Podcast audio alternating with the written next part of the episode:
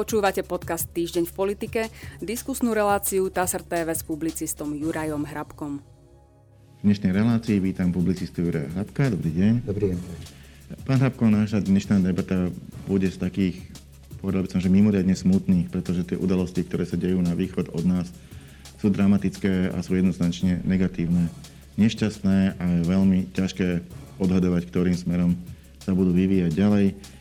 Ja prečítam takúto základnú správu e, ešte zo včera. E, ruský prezident Vladimír Putin vo štvrtok oznámil, že, sa, že rozhodol o uskutočnení špeciálnej vojenskej operácie vo východnej časti Ukrajiny. Putin ukrajinských vojakov vyzval, aby zložili zbranie a vrátili sa domov. Ruský prezident takisto varoval ďalšie krajiny, že akýkoľvek pokus o zasahovanie do krokov Ruska bude viesť k následkom. Kremer už stredu oznámil, že lídry dvoch separatistických regiónov vo východnej časti Ukrajiny ruského prezidenta žiadajú o pomoc e, s odrazením akési e, agresie zo strany ukrajinskej armády. Ruský prezident tieto regióny v pondelok, teda Donetskú ľudovú republiku a Luhanskú ľudovú republiku, vyhlásil za nezávislé štáty a nariadil vyslanie vojsk do týchto oblastí. V tejto chvíli sa na Ukrajine bojuje. Posledné informácie sú, že sa boje už priamo v hlavnom meste Kiev, e, ale my tu asi nie sme na to, aby sme hodnotili nejakú vojenskú situáciu, na to sú iní experti, ale my sa môžeme rozprávať o tej politickej línii a o politickej logike toho, e, čo sa, čo sa Vladimír Putin rozhodol urobiť. E, prečo sa to stalo? Prečo sa rozhodol pre masívny útok na Ukrajinu? Ešte pred týždňom sa uvažovalo a naozaj mnohí analytici to si mysleli, že takéto niečo nemá ani ekonomickú, ani politickú logiku. No politickú logiku to podľa môjho názoru má. Vladimír Putin potrebuje ukázať, že je stále silným politickým hráčom, že sa nenechá odstrkovať od svetovej a európskej politiky.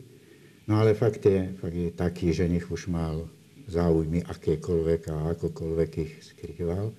Faktom je, že Vladimír Putin rozpútal na území Európy vojnu, to je, myslím si, neočkriepiteľný fakt po mnohých desaťročiach. A môžeme ho samozrejme rozoberať, môžeme k tomu pridať ďalší fakt, že sa správa ako vo svete najznámejší Adolf. A ešte ďalším faktom môžeme pridať, že mocnosti sa správajú presne tak, ako sa správali vtedy, keď pri najmenej najneskôr sa za, začal zaujímať tento Adolf Osudety. To je ako kopírovanie úplne tej situácii, ja to tak vnímam. Samozrejme, neželám si to, aby to tak bolo, ale nemôžem to inak hodnotiť. No ale pravda je, že medzi tým sa stalo niečo. Ak si zoberieme aj prvú, aj druhú svetovú vojnu, v princípe to boli ako keby vojny o kolónie. E, tá, tá prvá vojna bola, bola vyslovene o kolóniách a tá druhá bola o nespokojnosti tých porazených z tej prvej vojny s tým, ako dopadla. Eh, ale čo sa stalo s kolóniami potom? Celá, eh, celý systém kolónií sa v priebehu 20. storočia rozpadol. Ja som hlboko presvedčený, že ak by nebola studená vojna skončila rozpadom Sovietskeho zväzu, no tak by sa tie republiky aj tak osamostatnili už na základe toho princípu, ktorým tým 20. storočím išiel, že jednoducho eh, namiesto tých priamých koloniálnych vzťahov nastupovali nejaké iné. Ja neviem, to, Dá sa takto vrátiť, ako keby o 100 rokov predtým a, a, a celý tento vývoj svetový preskočiť?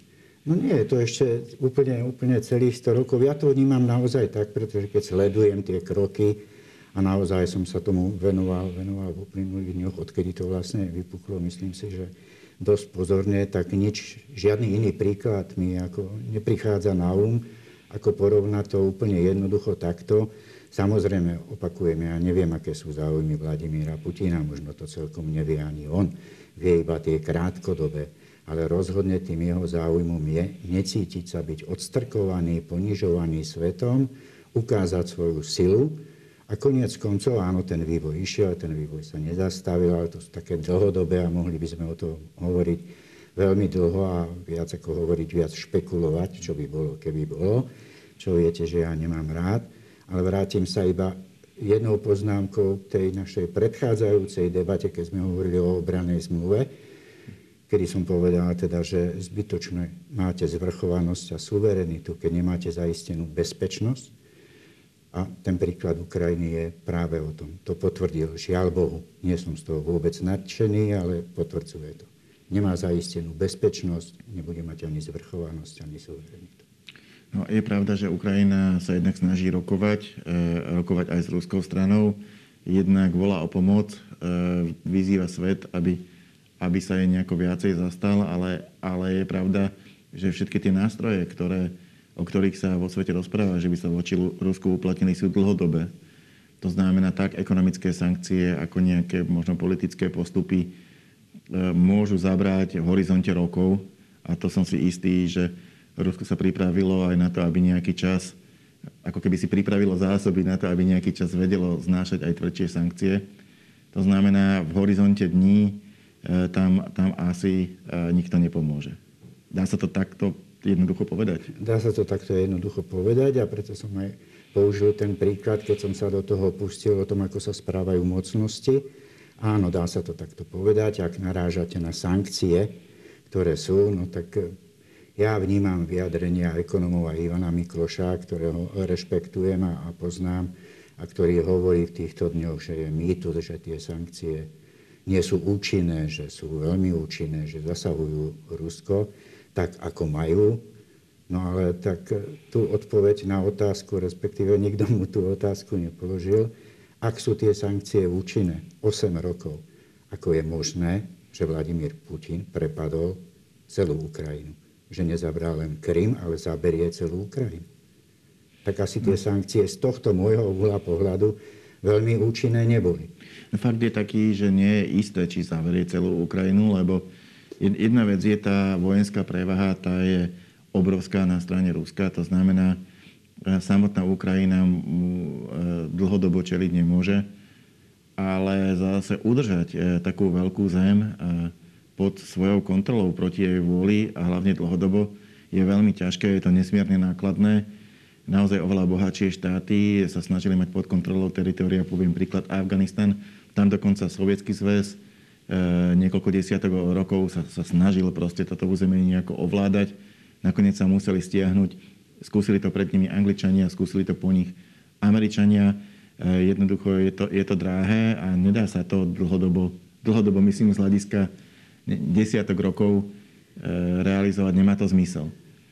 Nemalo to zmysel, ale treba si uvedomiť rozdiel medzi Afganistanom a Ukrajinou. Taký, aký je.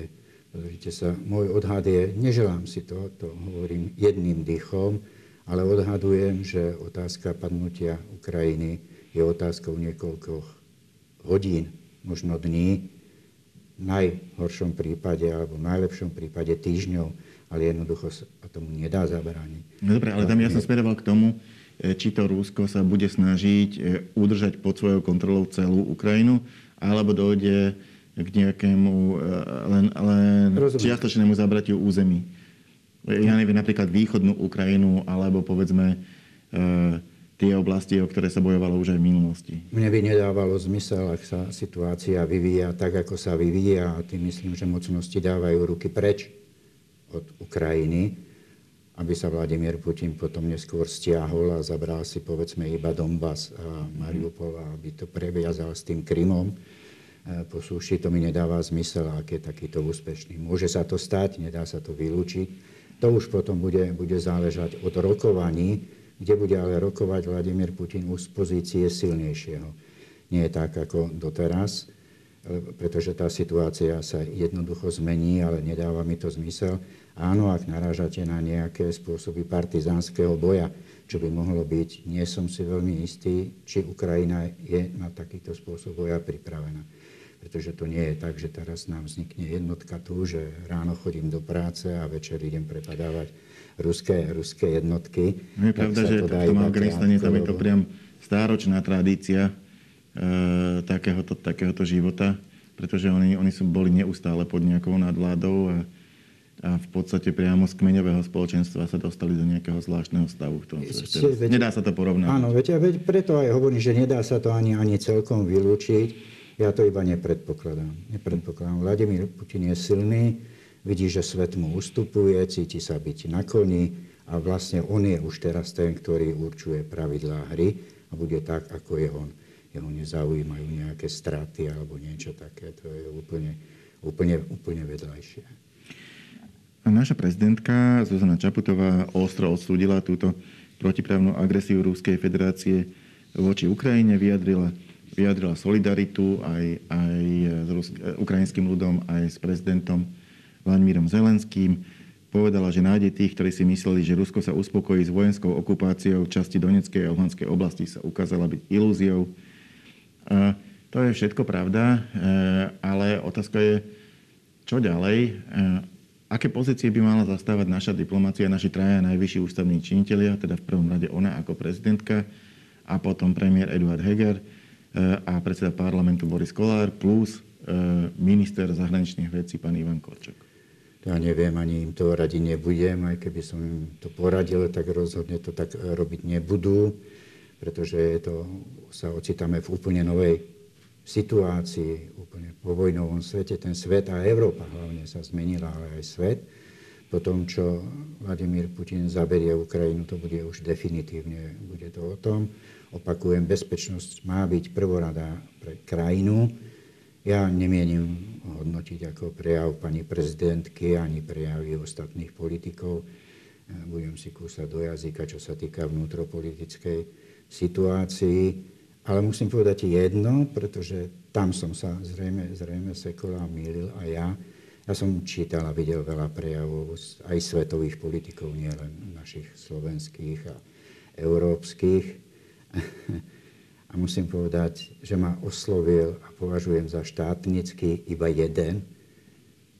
A prekvapený som preto, pretože paradoxne, pokiaľ o ňom prišla reč aj v našich debatách, tak som ho väčšinou kritizoval, ale musím povedať, že prejav českého prezidenta Miloša Zemana bol jediný štátnický prejav. V tom som zostal naozaj až šokovaný, ako hovoril. A čo povedal?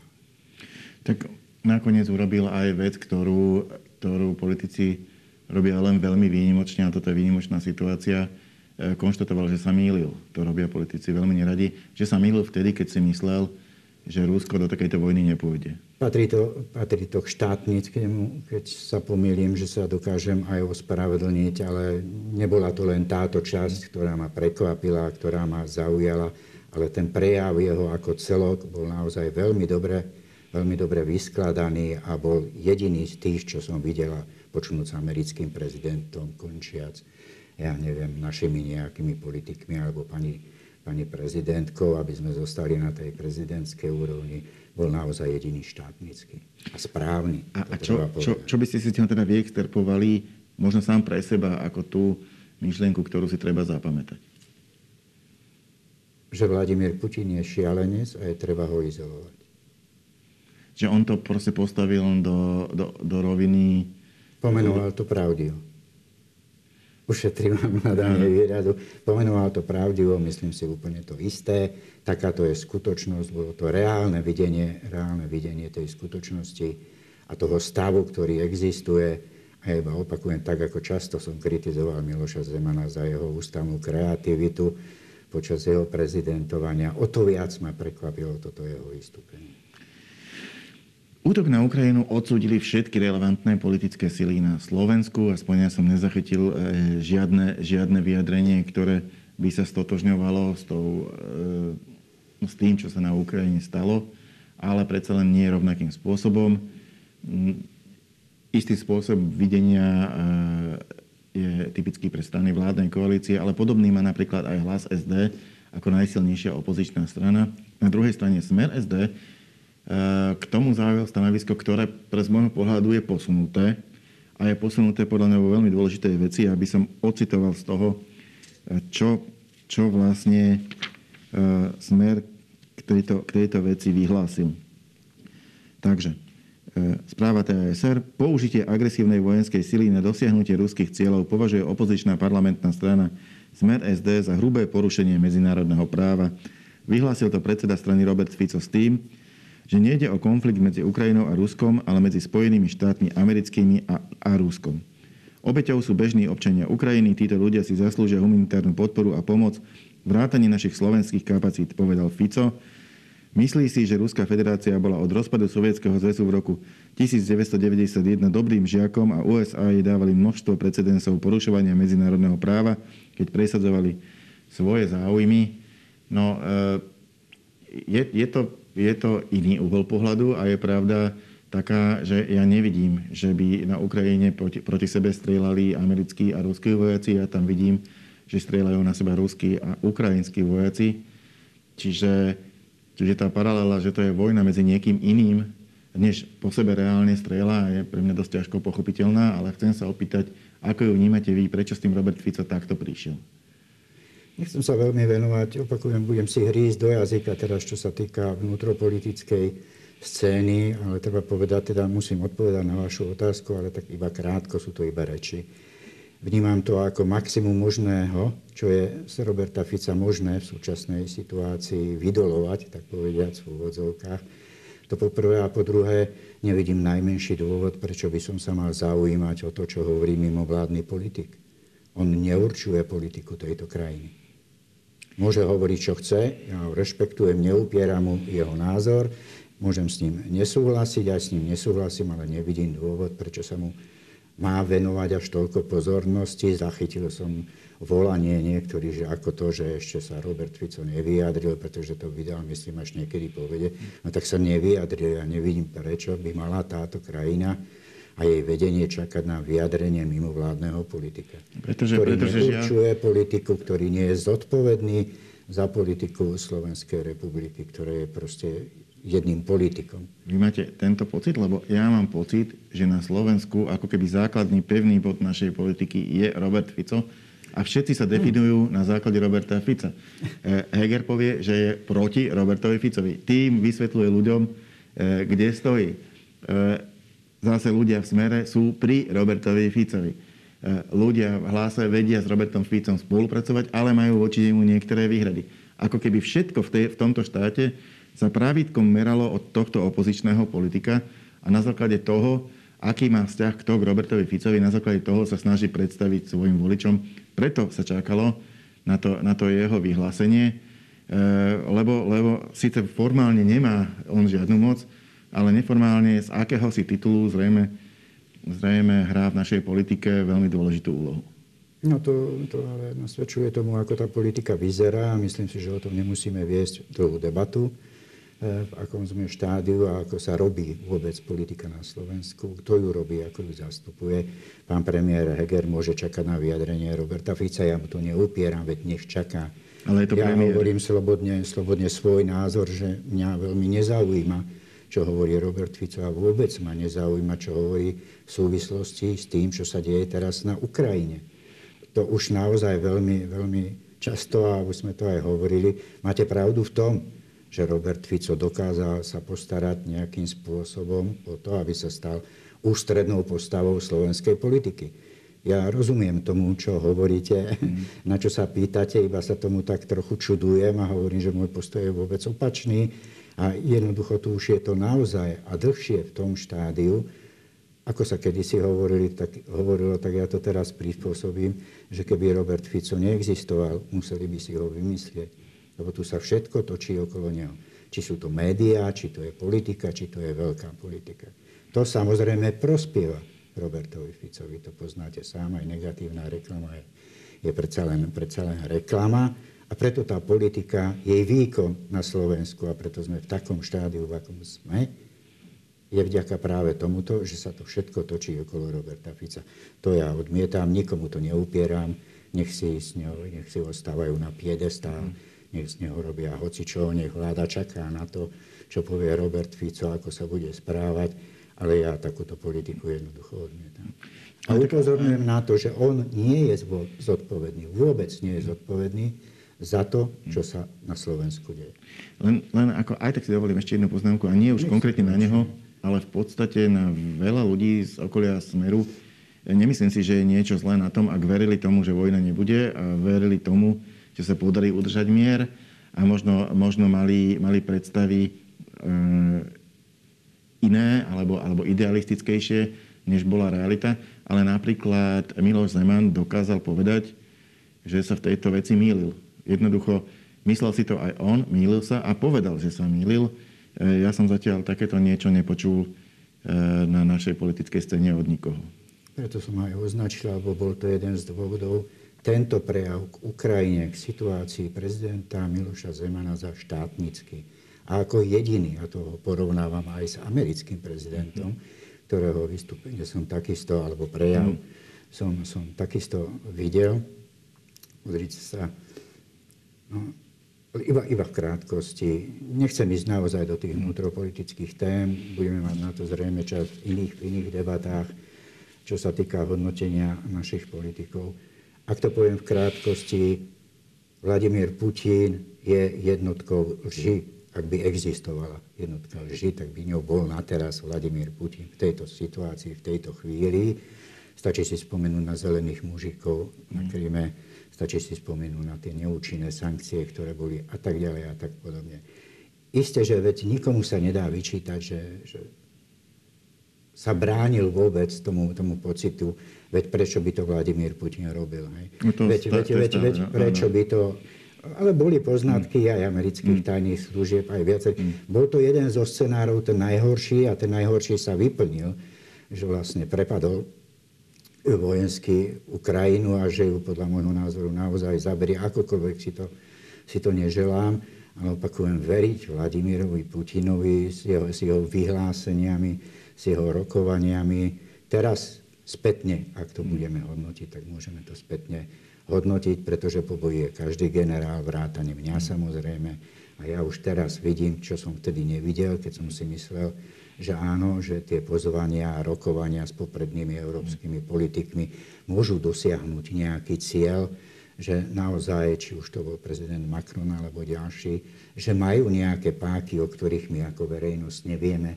A tie debaty s Vladimírom Putinom boli naozaj, mohli byť nejaké užitočné, že ho mohli nejakým spôsobom nasmerovať, e, nie takto, ale inak, však dobre, no tak toto chceš, tak proste obchod. Mhm. Dnešný, dnešný svet, žiaľ Bohu, je, je o obchode, dalo by sa to, no a dnes spätne už to nemôžem hodnotiť inak, ako to, že mu robili užitočných idiotov. Nemyslím to vzlom, to je ten zavede, zavedený pojem. Pretože on s, nimi, on s nimi proste rokoval. Ja neviem, čo im rozprával, to by musel francúzsky prezident výjsť s tými, s tými informáciami von, čo samozrejme neurobí.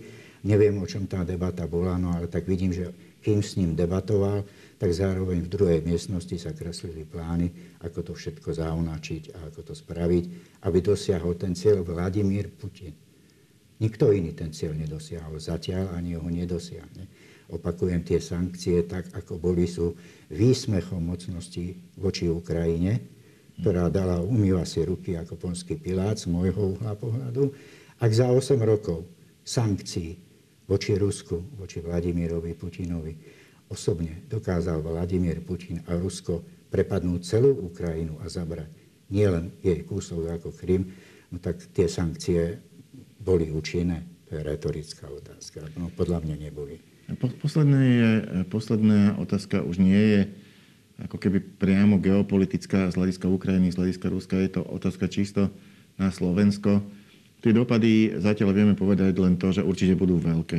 Pretože to, čo sa deje, sú veľ, žiaľ veľké veci. E, samotné sankcie, e, ak majú byť účinné voči Rusku, musia byť oveľa tvrdšie ako doteraz. To s vami súhlasím že tie, na, na tie doteraz si Rusko zvyklo a dokázalo s nimi žiť. E, ak budú ale oveľa tvrdšie, budú poškodzovať už v oveľa väčšej miere Európu a špeciálne Slovensko, lebo my sme na východnej hranici, my sme ťažili z obchodu medzi východom a západom. To znamená napríklad v oblasti plynu, dá sa očakávať zdražovanie, ale tie veci sa nabalajú na seba, to znamená, aj tak sa už zdražuje kvôli, kvôli tomu, že nám vyskočila inflácia a zrejme toto ešte prileje olej do ohňa. Dá sa nejako odhadnúť rámec toho, na čo by sme sa mali pripraviť v tejto oblasti? Hovorí sa o tom už roky. Ja si myslím, že každý vie, čo by, čo by sa malo v tejto oblasti robiť, veď po ropnej kríze a všetkých ostatných ďalej. Odstrihujeme sa od závislosti na Rusku už roky rokúcké ro, rokúce. A stále sme závislí. Ale iba verbálne. Uh-huh. Ale iba verbálne. Tak si, ja si myslím, že tie plány existujú niekde v zásuvkách aj Európskej únie, aj slovenských politikov uh-huh. ako takých a stačí ich inovovať a napraviť, ale pokiaľ budeme závislí na Rusku a my budeme hraničiť s Ruskom. Opakujem zase jedným dychom, stále to budem, neželám si to, ale vidím to v tejto chvíli tak, že tie hranice budú slovensko-ruské, aj keď sa budú nazývať slovensko-ukrajinské, to je jedno. Pokiaľ budeme závislí na Rusku, tak Rusko s nami bude môcť točiť. Ako sa mu len zachce. Tie chuťky Vladimíra Putina, ktorých sme dnes svedkami, ako ich uskutočne, neprestanú. neprestanú. Moja posledná otázka bude na migráciu.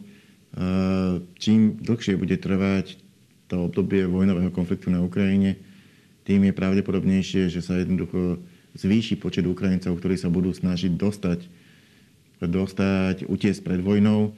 A druhá vec je, ja myslím, že úplne logická a prirodzená, že ak to dopadne tak, ako, ako uvažujete vy, tak potom ďalšie stá tisíce Ukrajincov už nebudú utekať pred vojnou, ale budú utekať pred e, situáciou po vojne vo svojej vlastnej krajine.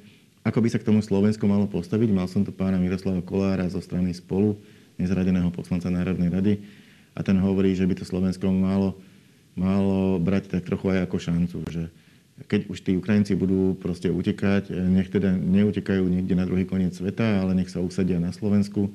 Sú to ľudia, ktorí majú podobný jazyk, podobnú kultúru, podobné vzdelanie ako my, teda môžu byť prínosom pre Slovenskú republiku. Dá sa to vnímať takto, alebo je to povedzme len, len veľmi úzke videnie toho problému? Myslím si, že to je úzke videnie naozaj, ak to skončí tak, ako si ja myslím, že, že to skončí, no tak potom bude zase záležať už od Vladimíra Putina, čo porobí s hranicami, kde kade, či ich uzatvorí, či ich neuzatvorí, či nechá tých, ktorí budú chcieť odísť, odísť z tej Ukrajiny, to neviem, to sú jeho plány a plány jeho, jeho najbližších.